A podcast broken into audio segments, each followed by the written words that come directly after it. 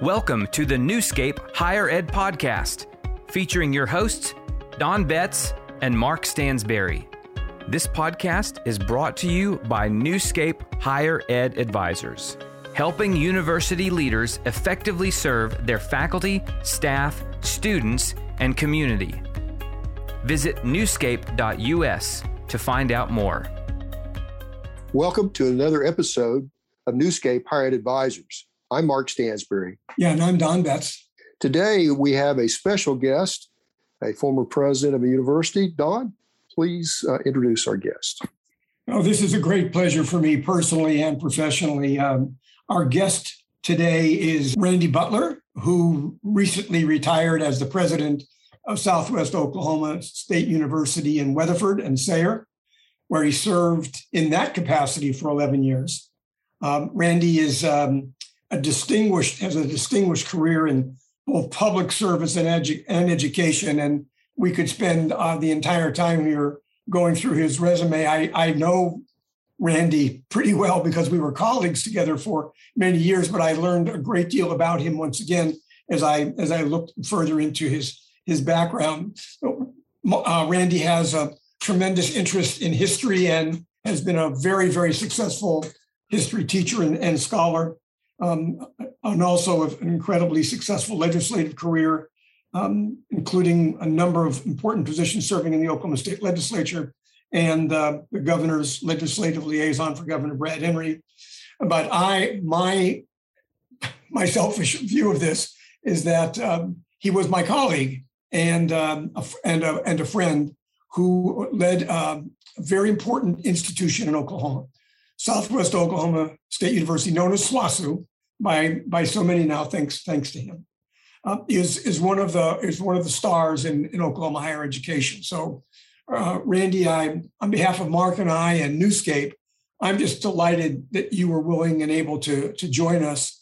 And Mark and I are going to spend the next few minutes having an opportunity to uh, interact with you um, and to uh, learn more about you and your perceptions of of issues of, of importance. So, uh, if we start out a little bit, could you would you mind giving us just a little? I, I, gave some words, but just a little thumbnail sketch of your of your of your background because you really have a very unique uh, procession which led you all the way to a university presidency. And If you'd comment about that, we'd love it. Well, thank you, Don. I appreciate that. Uh, I hope I can live up to that introduction, but uh, no, Don, thank you very much. Don was a great colleague to work with also uh, in our regional university system and uh, greatly appreciated his leadership and working with him while he was at the University of Central Oklahoma and also before that at Northeastern State University. Um, I was born and raised on a ranch out uh, north of Elk City, Oklahoma, and uh, in fact, we still do that. Still, still operate the ranch out there. It's uh, been in our family uh, for many, many years. My great grandfather came out to the area in 1903 and uh, established ranching practice out in that area. Uh, eventually, wound up going to school uh, going to my higher education career uh, at the institution where I would eventually be president. As Don mentioned, Southwestern Oklahoma State University received a uh, teaching degree there, got both my bachelor's and eventually my master's in education at Southwestern.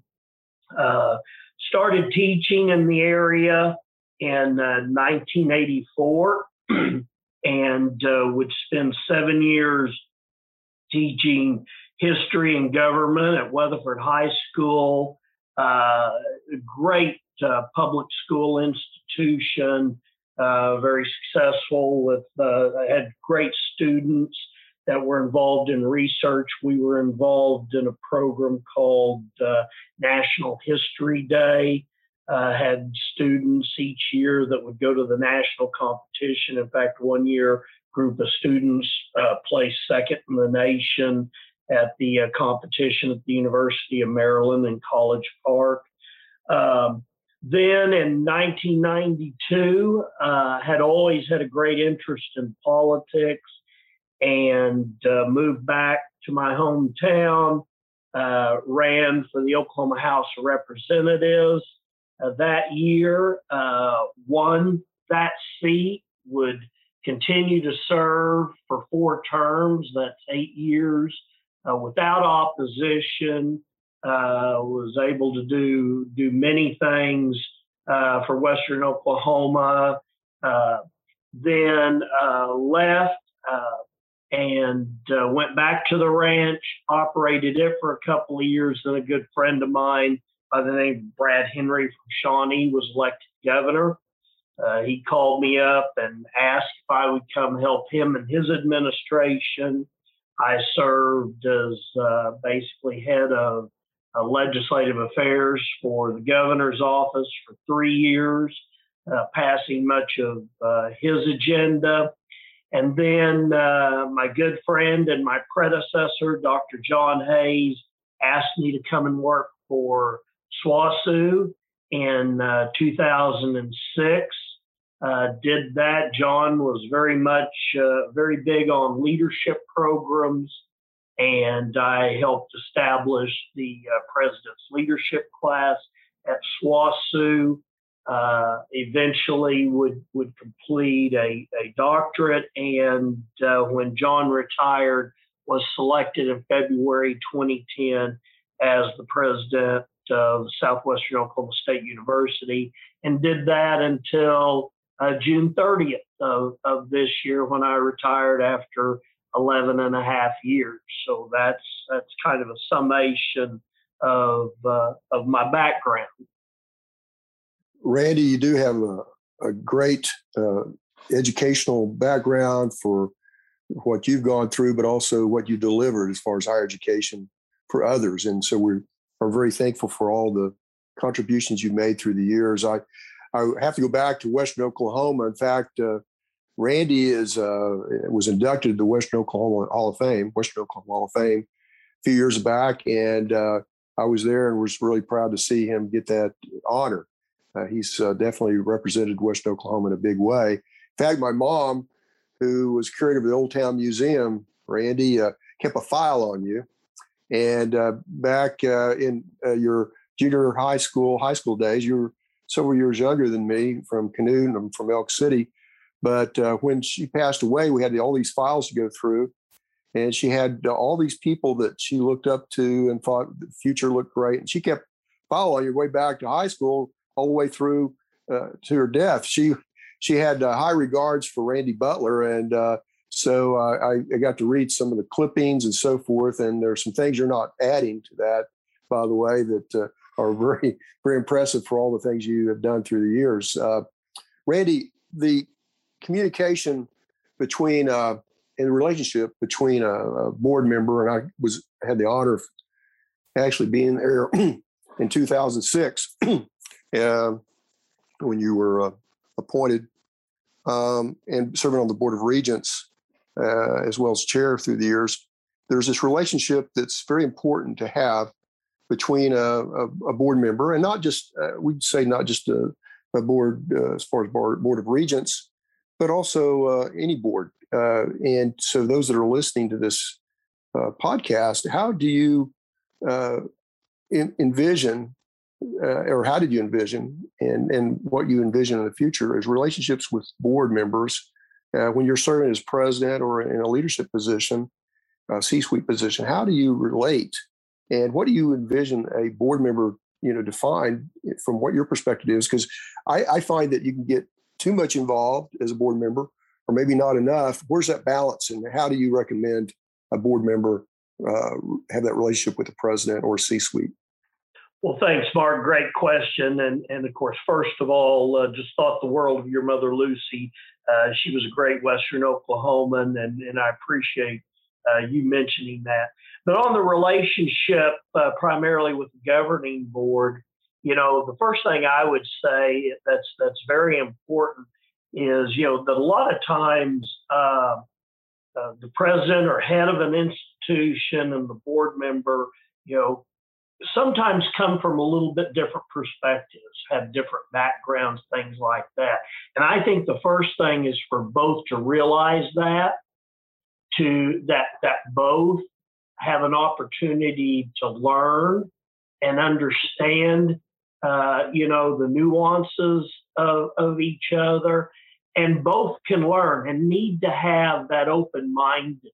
And I know that you always did, and many of our our board members did, because you know, so often, and, and I know we're specifically talking about higher education, and this is not the, the case every time, but you know, a lot of times uh, CEOs of institutions will have spent nearly a lifetime in education. They know the institution. They may take it for granted that uh, hey, the board members should know, you know, what I know, but not have that background and experience. And of course, you know, the the CEO is trying to look out for the institution and the academic integrity of the institution.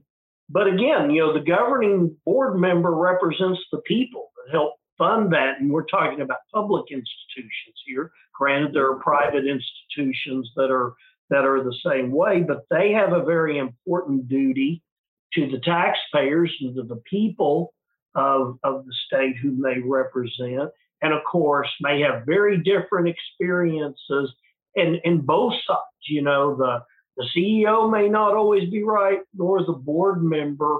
And in any situation, I think that's vitally important is that, and you know, this is something I always, always teach my students in my history class, talk to them about is, you know, probably one of the hardest things that a person can do is change their mind.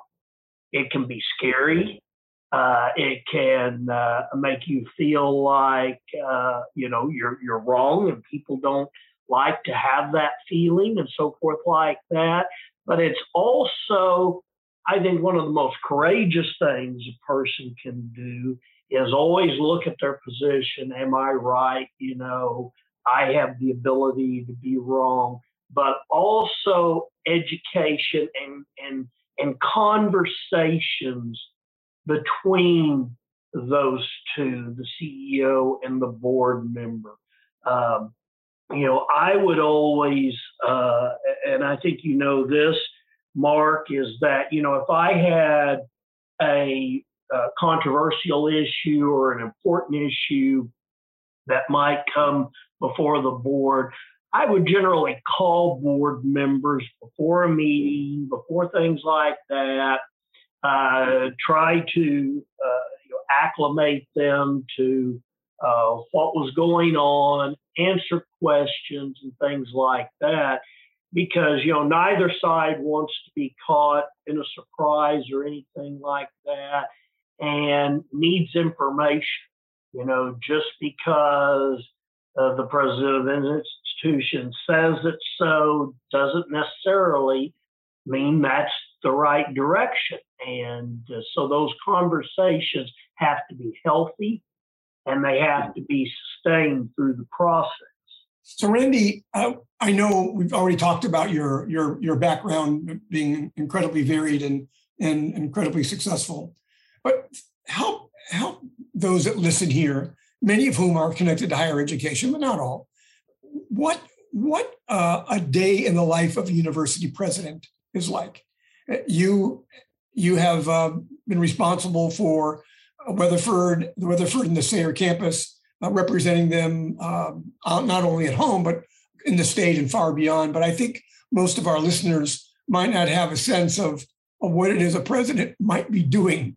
Um, perhaps they saw a film about higher education that was made back in the 40s or 50s or 60s, and it's all very ivy colored uh, hallways and um, uh, everyone is uh, being incredibly sagacious and and um, and thoughtful. Uh, but the challenges and the opportunities of the university presidency, I think, would be very useful. I'd love to have you comment if you if you would, please. Sure. Well, of course, you know, as you probably understand, a lot of that will depend on the type of institution and size. But you know, in our case, with SWOSU being an institution of about 5,000 students, uh, you know, I tried to be involved as much as I could in the community and on on the campus. So, you know, like all university presidents, there are tremendous demands on on your schedule, things like that. But it's important to try to keep that balance, you know, not get frustrated or things like that, because that that is certainly easy to do. Uh, but also, you know, one of the things that I prided myself in and was actually, I can't claim ownership of it because my two predecessors, Dr. John Hayes and Dr. Joanna Hibbler, followed this. Is, is in the president's office at SWOSU, we always had what we called an open door policy. And that was basically that anybody, almost at any time, could come into my office and visit with me. Now, of course, you know, we, we would make sure, especially within the structure of the university, that, you know, uh, professors and employees and so forth would would go through the chain of command you know that that's very important but we were always available for anyone to be able to bring their issue or just stop by and and say hi. And uh, so, of course, you know that takes some time. Another thing that I practiced at, at SWOSU that my predecessor did also was uh, something I believe, I hope I get this correct, he would refer to as management by walking around. And uh, so if I found during my day that I had a little bit of time, uh, a lot of times I would leave my office and I would just walk around campus, visiting with students, popping in, you know, on, on a professor in their office, just visiting a little bit, you know, that type of thing like that. And uh, that was very helpful for me to kind of get a flavor of you know what was going on in the university during that particular day or week, uh, but also gave me an opportunity to make connections with employees, uh, you know, with, with, professors and instructors, and uh, and and you know that relationship uh, would be important, I think, to the health uh, and particularly the academic health of of the institution. Uh, of course, you know, there are always a lot of demands on your schedule to go to community events. Uh, and, and keep in mind, I had had experience in that realm having been in politics. Uh, you know, having, having been a state representative, uh, my deal was, particularly in my district, I was going to be at a, as many events as I could. And I took that same philosophy uh, when I was president of the university. Not just community events, but of course all the events that you have going on on campus, from uh, you know student government association meetings to school plays to uh, receptions, things like that.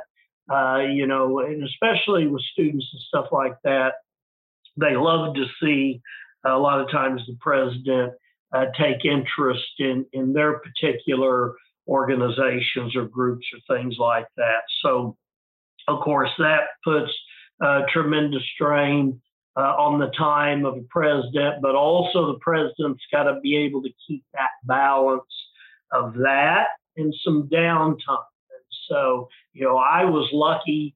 I had the ranch to go to a lot of times on the weekends. Of course, we weren't playing games, things like that, and would be able to get out there and uh, you know do something a little bit different and and get away sometimes from the strain of, of the office. But you know, a lot of it's about about the balance. As a student, a teacher, professor of of uh, history, uh, are there leaders and, and, reference books or references, uh, points of reference in regard to leadership that uh, you would recommend and that you've actually uh, embraced? Being a historian, uh, granted, uh, you know, there are numerous individuals that I have studied, and, and not just in in my presidency, but you know, in politics and things like that, that I've looked to for, uh, you know, uh, instruction and so forth like that on on leadership. And and you know many are are well known uh, uh, Lincoln, Churchill, uh, both Roosevelts, Theodore and, and Franklin Roosevelt.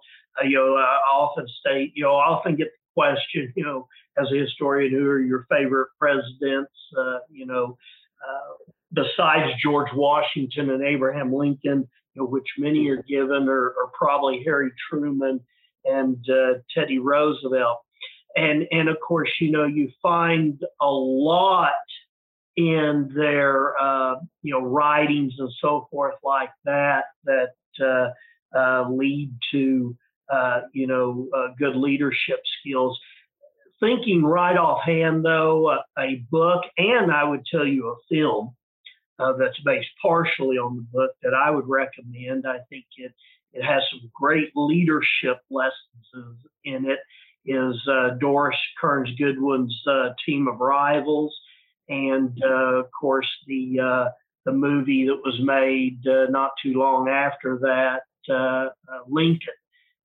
you know, I think the movie was very well done, and there are a lot of leadership lessons in that. That you know, you you you can't just listen to your inner circle. You know, you you have to bring in arrival ideas, thoughts like that. You may not accept them. You may reject them, but it's important that you look at them, that you study them, and that you try to build consensus uh, based on that. In my meetings with my cabinet and other things like that, you know, I wanted a full discussion of the issues, whether you thought you were gonna, going to agree with me or not. I wanted to hear those discussions, and I might change uh, my mind based on those discussions. But I thought it was important to air those discussions and, and to listen to those and uh, to make an informed decision based on that. So, Randy, as you look ahead now, you've stepped away from the presidency and you look back across your your, your career. You'll be watching SWOSU your whole life. We know how we know how that works. But when you look forward, what would you say are the key challenges that um, universities in Oklahoma and across the country are going to face in the coming years? What are the issues that you were contending with during your tenure and maybe why you were, in fact, stepping away that you know are going to persist? And uh, how, how do you think uh, higher education will respond to the challenges that come from society in, term, in terms of its um, value to the people who are the citizens of a state or the country. I would again appreciate your insight. Well, you know, the obvious one probably to a lot of people, of course, are finances, budget. Um, you know, that's still very prevalent uh, even today in, in, in most states, not just Oklahoma, as we see other important issues, health care, uh, corrections, things, things like that, compete for those precious uh, state revenues. Uh, generally, as many people know, what you have seen is this movement to really disinvest from higher education, to put more of the burden back on the student on tuition. And, uh, you know, unfortunately, you know, I think that that begins to limit, uh, you know, access then, uh, particularly at, at, at public institutions. So, you know, within this state and within this country, I believe we're going to have to have a real discussion on, you know, what is the future of investment in higher education. Uh, being a historian, we have seen several, in the past, we have seen several important initiatives by states, but I'm thinking right now, particularly the federal government, in relation to higher education. You had the Morrill Act, you know, during the 1860s that would eventually establish the land grant universities. And then, of course, uh, a few decades later, a, uh, a renewal of that that uh, would also help establish uh, what are known as the, uh, uh, of course, the, the historically black uh, colleges and universities, which was a very positive, very important step in in in the expansion of higher education. You, of course, uh, the next thing I, I, think of, of course, then is the Sputnik moment, uh, and of course, uh, the space race and the initiative for investment into science and math at our institution that uh, that brought about great dividends. Uh, some of you know that we sent several of our physics and other graduates to work at NASA, not just Houston, but other areas, and, and helped land man on the moon. Uh, we had individuals that, uh, you know, helped uh, actually uh, uh, save Apollo 13 during that uh, tragic situation that could have become even more tragic. So we had that that great result of that investment, and then of course during the Lyndon Johnson's administration, the Higher Education Acts, the investment, the Pell grants, so forth like that. But unfortunately, after that period of time, uh, you know, we we've not seen that now. You know, just recently due to the pandemic, great saving grace was uh, the ARPA funds and, and and COVID funds that were provided basically to help us get through uh, the pandemic era.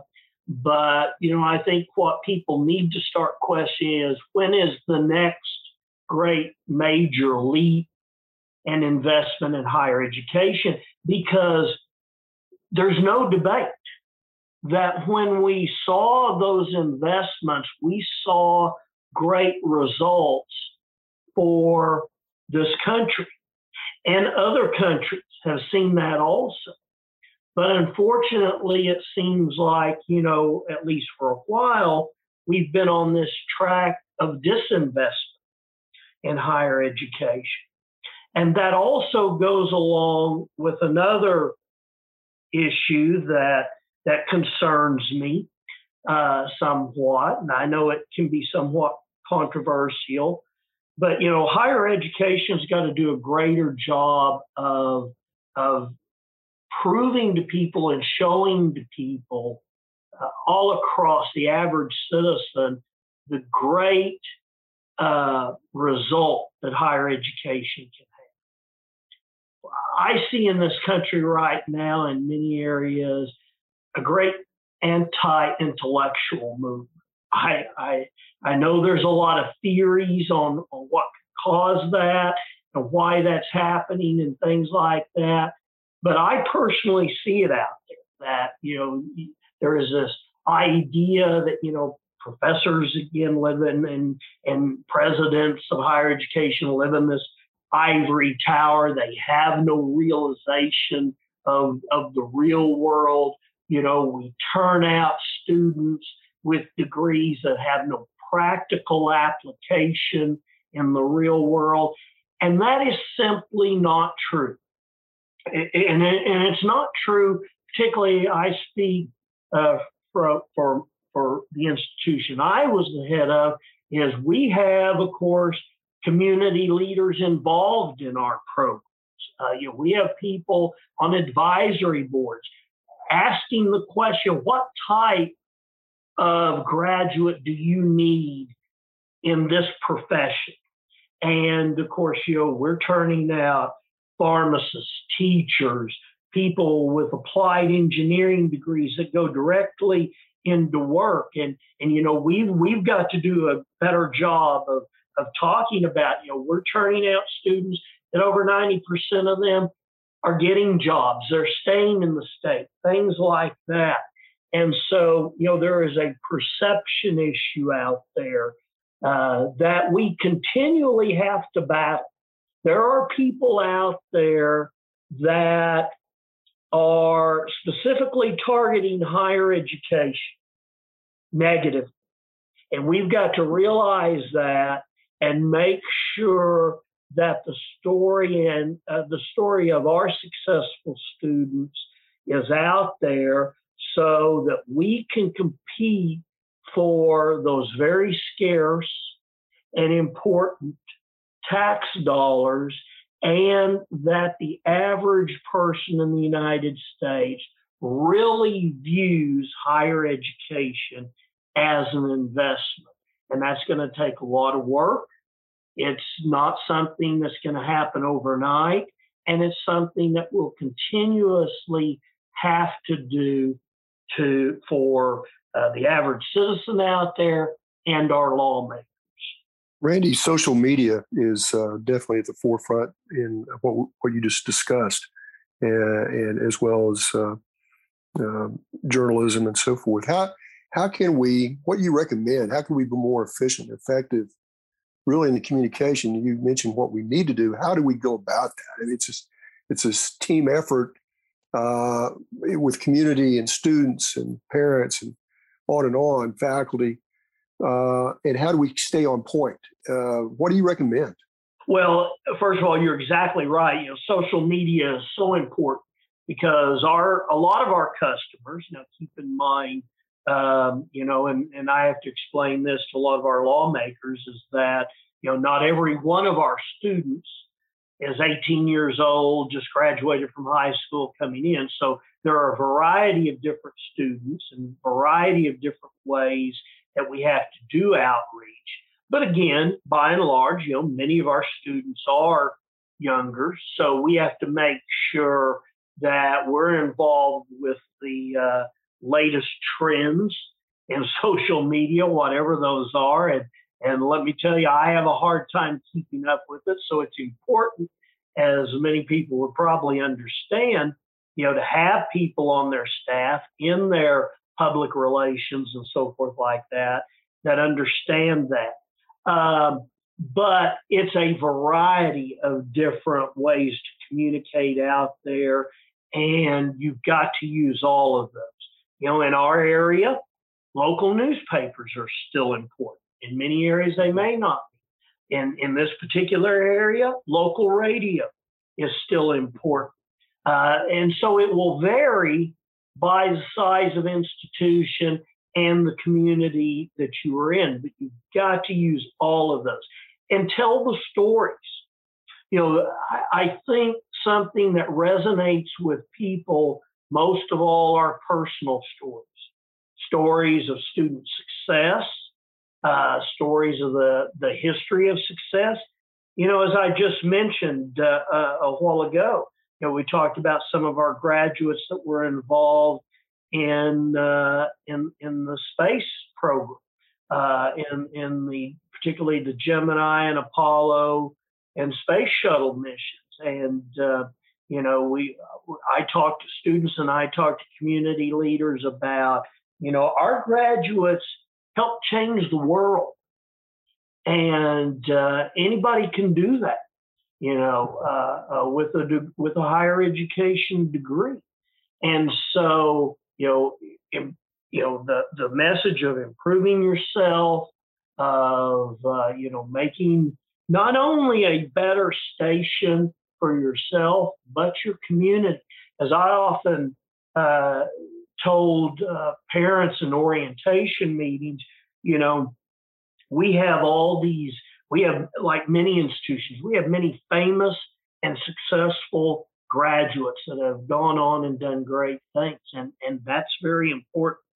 But the graduates that we're most proud of are those graduates that have gone out there and they've made a life for themselves, raised a family, contributed to their community. You know, maybe they they weren't, you know, didn't, you know, a major CEO or anything like that, but they made and are making an important mark on this country.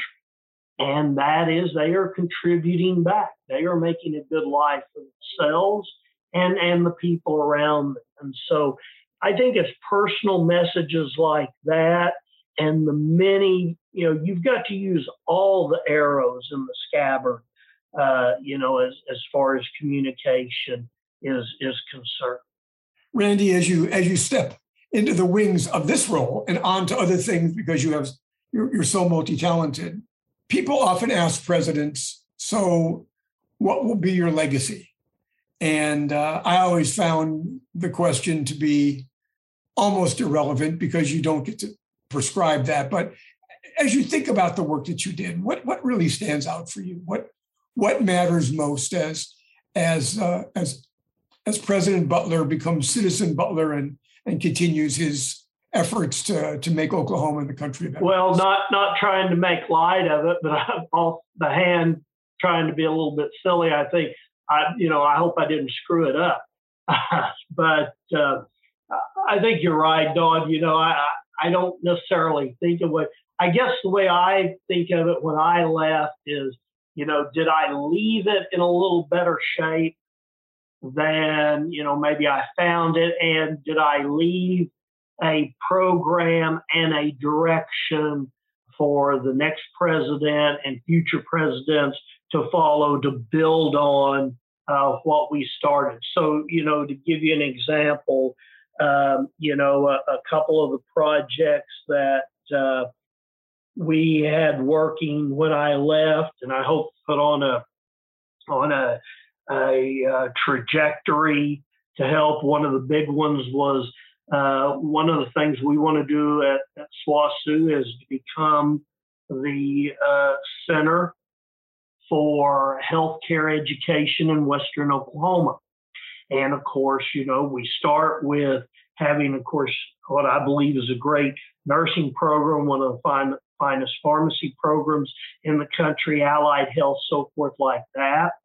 Uh, we were very uh, you know, honored that the city of Weatherford voted uh, sales tax to help us along those lines. Then with that, uh, before I left, we received one of the largest uh, donations in the history of the institution to look at building a facility that will help rural health care in our area for many years in the future. So, you know, that was kind of the vision uh, that I hopefully left, you know, for my predecessors uh, to build on. So, you know, that's something. The other thing is, you know, our, our outreach with other institutions on healthcare. You know, we, we signed an agreement with Oklahoma State University and their physician's assistance program. Uh, you know, looking at uh, expanding some of our offerings into the uh, easternmost part of our service area, uh, the western Oklahoma City metro area, particularly Yukon. Uh, you know, we've got instructors on the ground uh, trying to uh, help uh, alternatively certified teachers get certified right now, making those classes more basically more available and there in person uh, for them. So those are a few of the things that. So so you know in my philosophy it's uh, you know did you hopefully leave the place a little better? And did you set out a strategic vision for greater happenings in the future? Thanks for joining us for the conversation. Make sure to visit our website at newscape.us also, make sure to subscribe to this podcast and leave us a review. We would really appreciate it.